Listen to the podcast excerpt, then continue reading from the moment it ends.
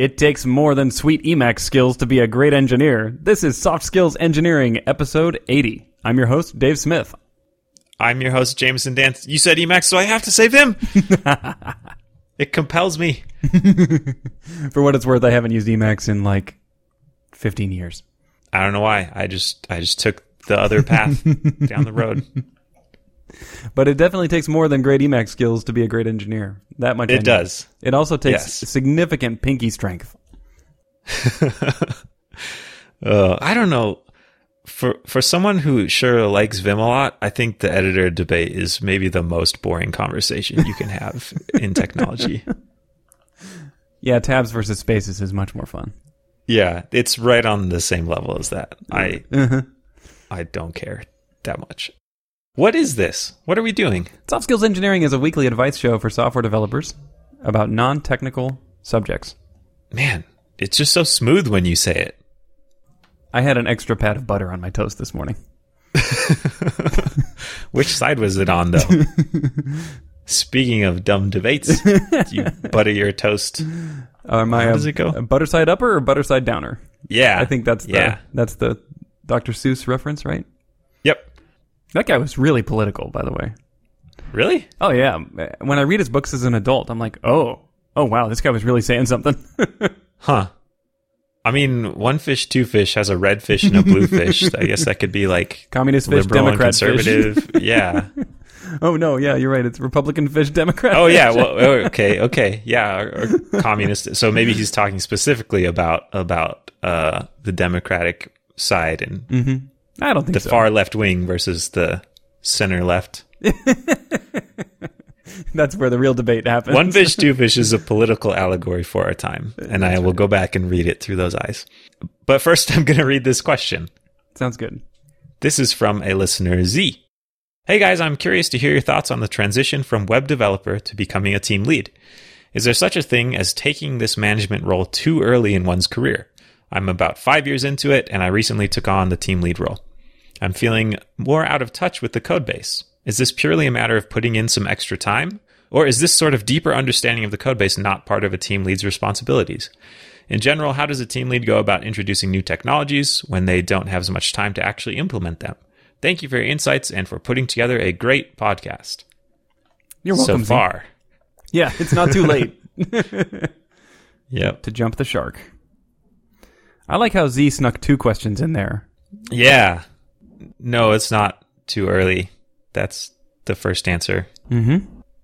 Five years feels like a not outrageously fast or slow. I don't know what the average time is, but uh, seeing someone be a team lead five years in, I'm just, I don't know. That seems fine. Yeah, I recently was looking at someone's LinkedIn profile, a, a more or less famous Twitter personality, and this individual had been a software developer for like a year and a half and was then promoted to like director of engineering for a well-known tech company. so, you know, 5 years feels downright slow compared to that. There are many paths, I guess. Uh, yeah, no set amount of time. Five years is fine. Longer than five years is fine. Shorter could be fine too. And it's not a one way door. If you take this uh, position as team lead, which it looks like you have, you can always go back. You might have to change jobs to do it, but you can definitely go back. You're not locked in for life. Yeah, that's a good point. Uh, Charity Majors, I, th- I think she's the one that said this. She started, uh, she she worked at Parse and Facebook, and then started an infrastructure company. Um, she said that she feels like the most effective technical people are the ones that bounce back and forth between senior developer and and kind of lower level management, like team lead, um, because they have good insight into kind of the organizational side, but they're still in the technology enough to contribute technically. Interesting. I'll tell you what, there's nothing that makes you a good follower like being a leader for a while. Yeah. You know, good team member. Yeah. I mean, at my last company, we actually rotated the team lead assignment. We've talked about this on the show before. So, following the logic from uh, who did you say? Charity Majors. Yeah. So, following Charity Major's logic, I was just all over that. Just nailed it. You were prescient. Um, okay. What about the second question? Ec- or not? Oh, I, I almost called ZX. That's probably really offensive. Sorry, Z. Um, what about the second question? How do you how do you stay in touch? Yeah, feeling feeling. Well, there's even two more. These questions are recursive. Uh, there are two more questions in here. One is like I feel kind of out of touch with the technology. The other one is Mm-hmm. how do I make technical decisions or help the team make technical decisions when I feel out of touch. Okay, wow, three questions in one. Z, this is like this is very efficient. You're going to be a great team lead. Yeah, key to team lead efficiency is sneaking in a bunch of stuff in what looks like one thing. So three story points. That should be three stories. Each story point is actually a whole epic, like a Russian doll nested. I so I have felt out of touch with technology when I have been a team lead, and mm-hmm. it was real distressing to me because I thought my value on the team up to that point had been being very in touch with the technology, knowing mm-hmm. exactly what was going on and knowing how to fix it and where it was weak and where potential problems could occur and what needed to be added. And I just more more and more things kept changing that I couldn't keep up with because of other responsibilities. And I think what I ended up realizing was that I was personally less productive technically in the code base, but my job was to make the team overall more productive. Hmm. And I could do that without knowing the code base in great detail by knowing the team and knowing the context around the team better. Ooh. So now you know the people, but not the code as much. Yeah, I mean, I knew the people before, but I know I, I know them differently now, or I knew them differently then, and I also knew a lot more about how the team interacted with other teams and the re- and the rest of the company. Mm-hmm. So I might not know, yeah, how tricky this feature might be, but I know how important it is to the rest of the business, Interesting. or or or who's like who's blocked by it and who needs it, or or what stuff is less important, that kind of thing. Mm-hmm. Okay. So you're saying that taking you can see this as getting out of touch with the technology, or you can see it as an investment in other kinds of information that is even more valuable to your team. I think so. And it's not individual team members can still know and participate in all these things, but it is more your responsibility to do it. hmm So I've had two different styles of team leads looking back over the years. And the one style is like the super in touch, has a history with the technology and the code base and the company, and knows what to do in many technical uh, situations. And then the other kind of team lead is super hands off, doesn't really have any interest in the technology. Um, and you know what? I've enjoyed working for both of those kinds of people. The uh, the super in touch person is great because you can get their insights. The super hands off person is great because it stretches you to push yourself to learn more and take more of the ownership of making important decisions on yourself. So, Yeah. I mean, in both in both those situations, it can be a very effective team leadership dynamic.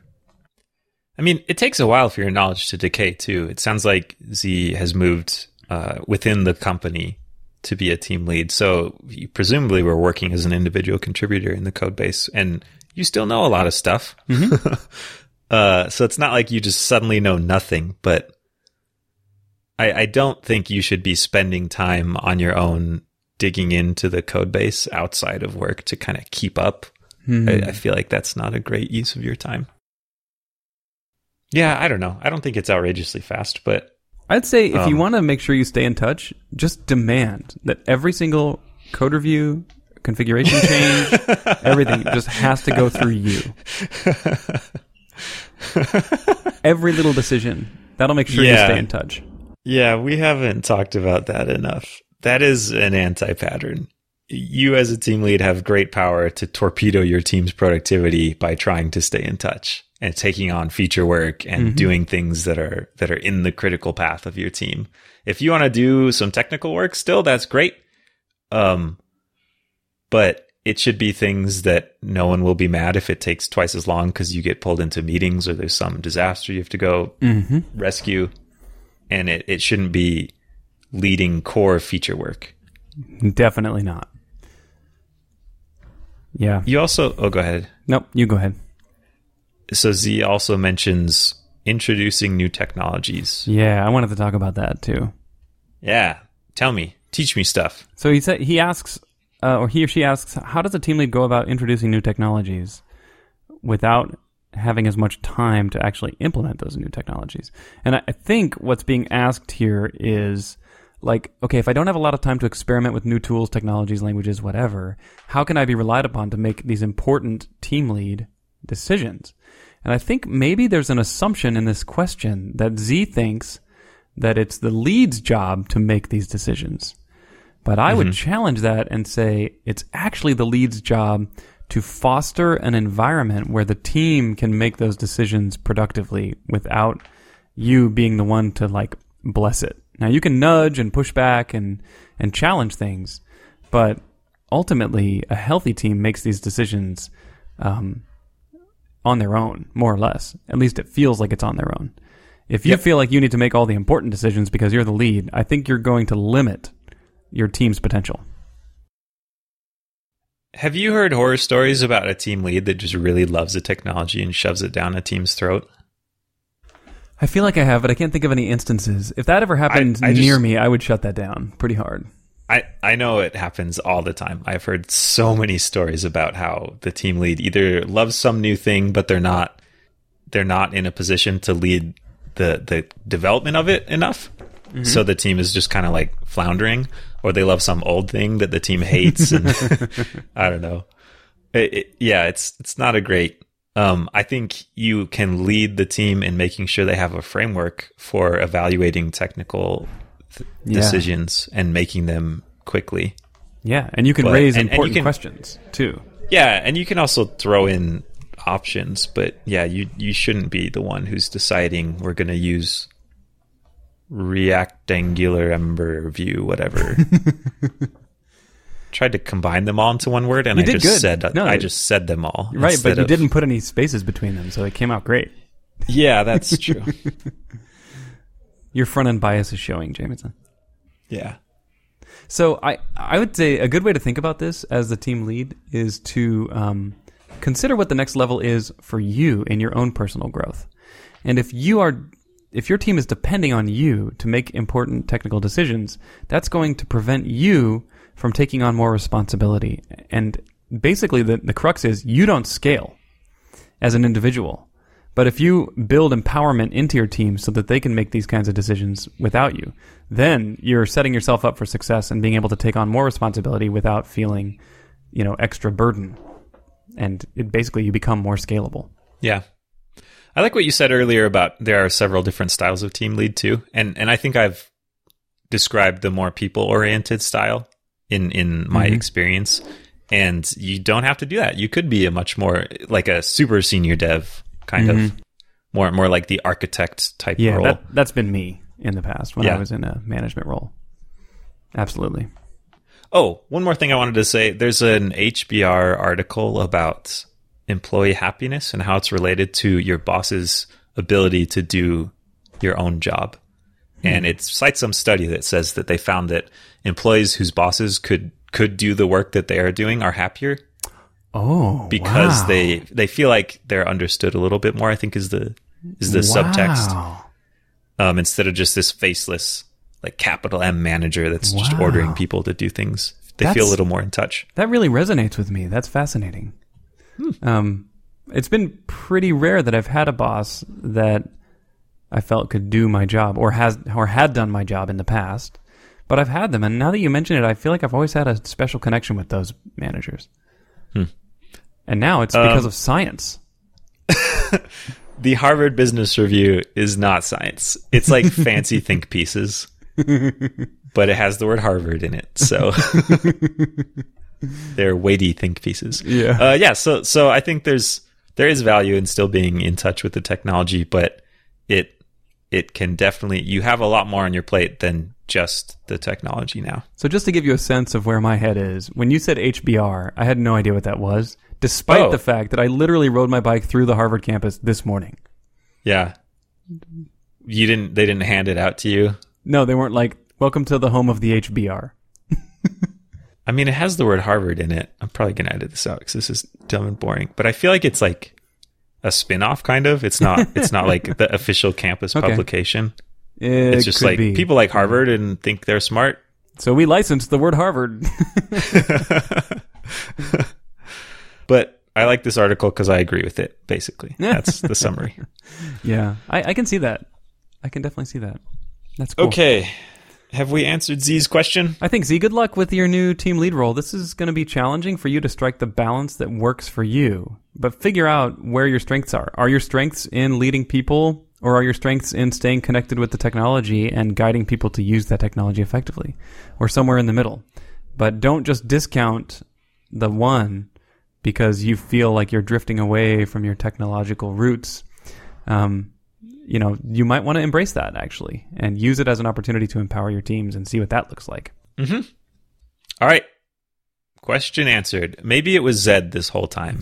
Zed, ah, we're so biased Yep. to our American A through Z. All right. On to the next question. Do you want to read it, Dave? Yep, this comes from a listener named Alfie who writes, I've recently been promoted to managing a team. Ooh, this is this week's theme. team leads. I've recently been promoted to managing a team, and I love it. My colleague also got promoted to managing a team. I am a quote, move fast and learn what works and what doesn't kind of person. He is a quote, I want you to run your decisions by me first kind of person. The problem comes in that I cannot figure out what he expects me to run by him and what decisions I can make on my own. He'll call me out for something and then make a similar decision on his own. It's gotten to the point where I'm afraid every decision will come with a Slack message from him, and I will wonder if I should just run everything by him. Do you have any ideas what I should do? I'm willing to try anything here. I just had this image in my head of like you say a thing in a meeting and then like you just hear the little Slack notification immediately. hey, run that or by worse, me, buddy. you hear it in your boss's computer.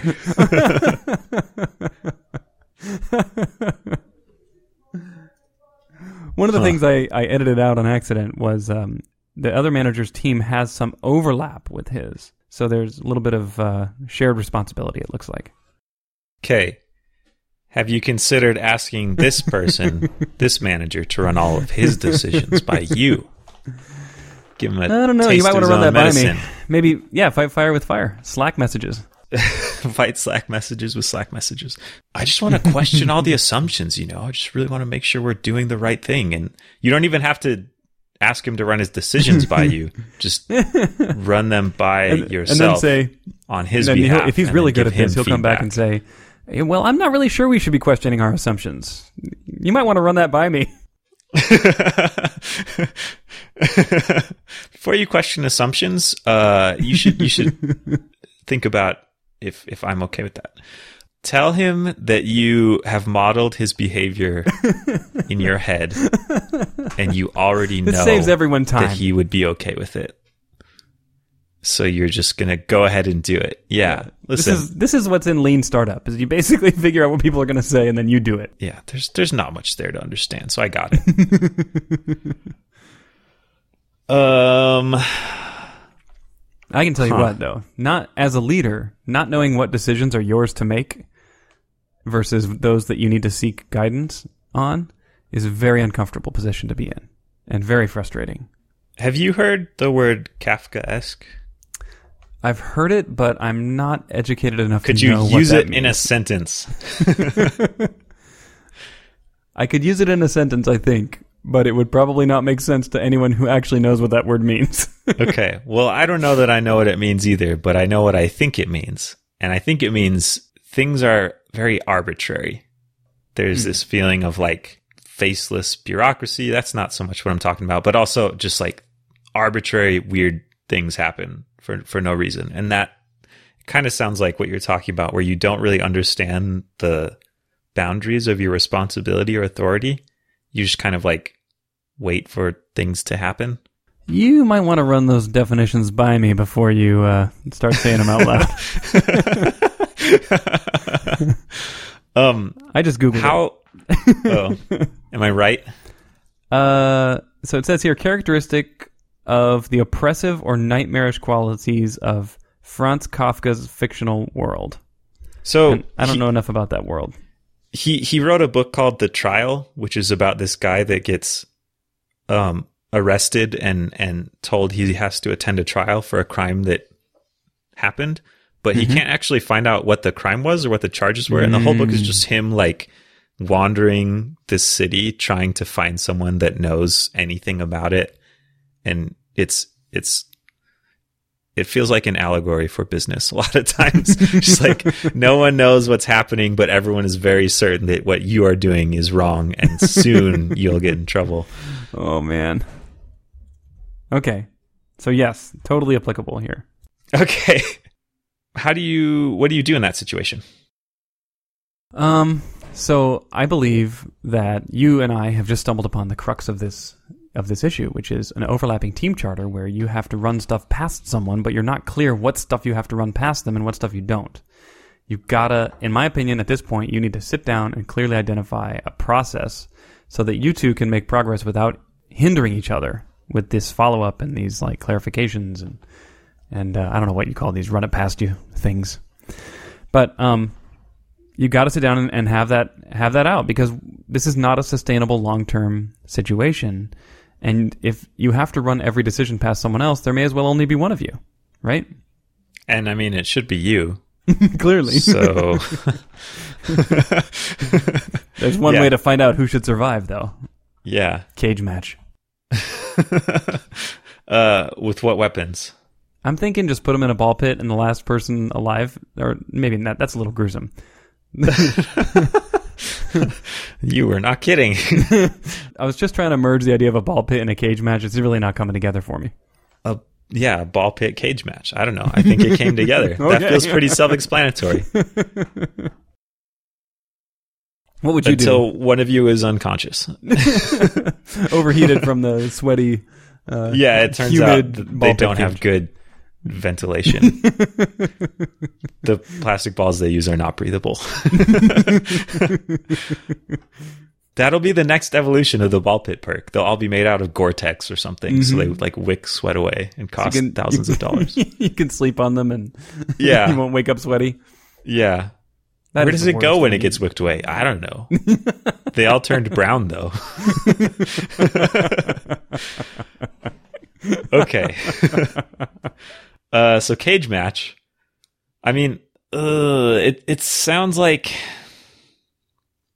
I, I agree with you that that this is not a great situation, and you need to define them clearly. In a little more detail, Alf, Alfie mentioned they don't feel like their their manager is really engaged enough to help resolve this issue. Right. So it kind of comes down to to you and this other person talking it out. Have you have you tried just? I mean, it, you dealt with it, but have you talked it out explicitly and said, "Hey, this is confusing to me. It would be helpful for me to to delineate these responsibilities more clearly, um, so so my team can move the way I want it to." Yeah, exactly. So neither Try- of us well, are hindered.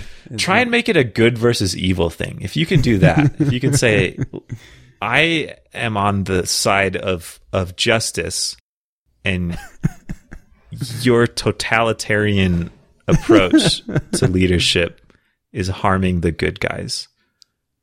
And I'm going to take you down I think that that could only lead to a productive, healthy conversation. in the ball pit. In the look, there's a there's a really good chance here that the overlap between these two teams is actually product ownership area, where it's like things that this team does affect this other team. Yeah, yeah. I know? mean, you could think of maybe it's like a front end and a back end team, Sure, absolutely. or two, two, two related systems that share an API surface. Right. So maybe maybe the root of the issue is actually technical, and there needs to be more decoupling here, and uh, you can identify the root cause. even if you don't have an API where you your team produces something the other team uses or vice versa, you could think of it as an API and think of it as uh, this is a boundary that you don't really control what goes on on the other side, but you need to make sure that you don't ruin their lives and then create kind of like a an API contract in air quotes between the teams. Mm-hmm. How you can deliver stuff without needing to change uh, or affect them too much. And then, I mean, just with APIs, they do change and you version them. There are, there are approaches to making changes in a, in a way that won't disrupt other people too. Mm-hmm. Um, treat them more like computers, I guess, is what I'm saying. That's my management advice. Treat these humans more more like ugh, it sounds weird when I say it. Put them in a What if- Docker container. Like, Yeah. yeah. You'd probably need Kubernetes for humans. so when you talked about um, needing to add clarity to your responsibilities, in my head I see this conversation going like Alfie says, "Hey, I'm unsure what what I do without needing your permission," and then this person is like, "Well, everything. all of it. Yeah. you just got to run it all by me. It- and then it turns into this power struggle of like who controls more of the overlap, you know? How do you avoid that? Well, at that point, you just need to do underhanded things to make their team look bad until eventually he caves. Fill all their whiteboard markers with ketchup so they try and write on the whiteboard and just squirts out everywhere. Perfect. oh, what an idiot. I can see. I can see you've played politics before. yes. I've won plenty of interdepartmental conflicts. It's not your first rodeo. Yeah. I've replaced a lot of coffee with ground up pencil shavings.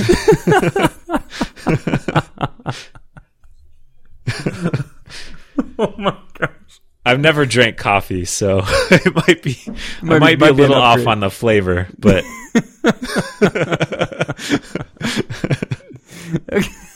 just a little bit. Uh, whew. Okay, so I have a story about this. At a previous Okay. company, I was in a management position, uh, leading about, I guess, about 40 engineers, and my boss was the CTO. And there was one point where there was a decision to be made that I thought clearly fell within my purview to make this decision. And my boss swooped in and actually kind of accidentally made the decision for me and kind of overruling me, actually. Which, you know, in your boss's scenario, that's, I guess, within your boss's purview generally. I mean, you, you do eventually report up to this person. Um, but I got really upset about that. I was pretty mad. And, and I, so I sat down with him later and I was like, hey, I, you know, like, what's my role here? Like, if I'm not making these decisions, what the heck decisions can I make? You know, and I said, I feel like I have to run everything by you because it was kind of a side effect of the lingering issue. And, and so we actually sat down and we, we nailed down specifically areas where he felt I should have complete autonomy and then areas where he wanted to be, wanted to participate. And then of course he wrote himself a little bit of a blank check and said, I reserve the right to participate in any of these decisions because, you know, ultimately I own them as do you. And even though I trust you to do it, mm-hmm. I expect to be able to participate at my own discretion, which I which I can respect and appreciate. This scenario is a little different because it's actually two people who are peers instead of a, a subordinate relationship, and I would I would still sit down with them, and even though you can't rely on your shared boss to help you negotiate or navigate this situation, I would still sit down with them and say, look, in the interest of moving fast, being able to have autonomy and growing the team as we need to, we need to sketch out our areas of responsibility. And you might even use the term team charters and say within the team charter, you're fully autonomous, you make the decisions you want. In cross charter issues, that's when we collaborate, but let's make sure we're, we minimize that set of things. And I'll bet you could have a pretty productive conversation in those terms. Yeah, that sounds very reasonable. As long as you do it, Dave, it sounds like you would be great at that conversation. I don't know. I get pretty upset when people. I mean, I was pretty mad at my boss, and, and I think he could sense it. And he. He was what like, is well, what does pretty mad look like for Dave? like like saying bad things about him to other people. Um, Like saying, "Oh, I'm I'm so upset that this happened," and yeah, like uh, I mean, I, it's not like I put ketchup anyone in anyone's whiteboard markers. I'll, I'll mature someday to words. I'm still stuck at the condiment stage. I think that was from Freud. I just have this image in my head of, you know how kids will like sit next to each other in the back seat of a car, and one of them will just like keep scooting over. yeah, into the person's personal space. Yeah, yeah, and Yeah, then yeah. you just like you suddenly you just get the whole back seat, and the person in the other seat has to like move to the floor or something. I don't know. that's what's happening here, right? Yeah, yeah. Are you saying that maybe it's a power play on the part of the other manager? I don't know if it could be. Well, it definitely could be. It also could be a deliberate power play, but the effect of it is the same as a power play, where Yeah. uh, if you just kind of go along, then suddenly they're slowly. yeah. it's like it's like those dudes that spread their legs super wide on the train. They just like slowly take over, and then their legs spread the whole length of the car, and they have the car to themselves. You're just you'll just become this person's subordinate soon. Wait, I think what you're saying, yeah, is eventually you're going to have a new boss if you do Yep. nothing. Yeah, exactly. You will run all decisions by him, and that's called your boss. He's your boss. yep. and eventually he's going to approach your boss and say, look, you know, we may as well make this official. I'm, I'm practically the guy's boss anyway. And then he moves to the next cart, and then your boss will have a new boss. Oh, man. Your boss gets pushed off the off the Yep. uh, car seat. Yep. This guy's a genius. He's unlocked the secret. Yeah, I I really like what you said, Dave, about um, going to him and talking to him about it, and and especially making it about helping the teams work effectively, because I, I think this person probably wants that. Yep, I think so too. All right, have we answered the question? Pretty much. Okay, good luck, Alfie. Alfie said uh, in what we didn't mention that it, worst case he could just quit. Like, yeah. Yep. So You- try that. If if what we said doesn't work, try that. okay, how can people get their own questions answered, Dave? If you would like to be subjected to the same terrible advice that we give every week for your own personal situation, feel free to hit softskills.audio and click the Ask a Question button. You can leave as much detail or as little as you want, and you can even remain anonymous. We have terrible advice for every situation. Yes. even yours. No situation is too small for our terrible advice. yep. All right. Thank you so much for listening. We'll catch you next week. Thanks.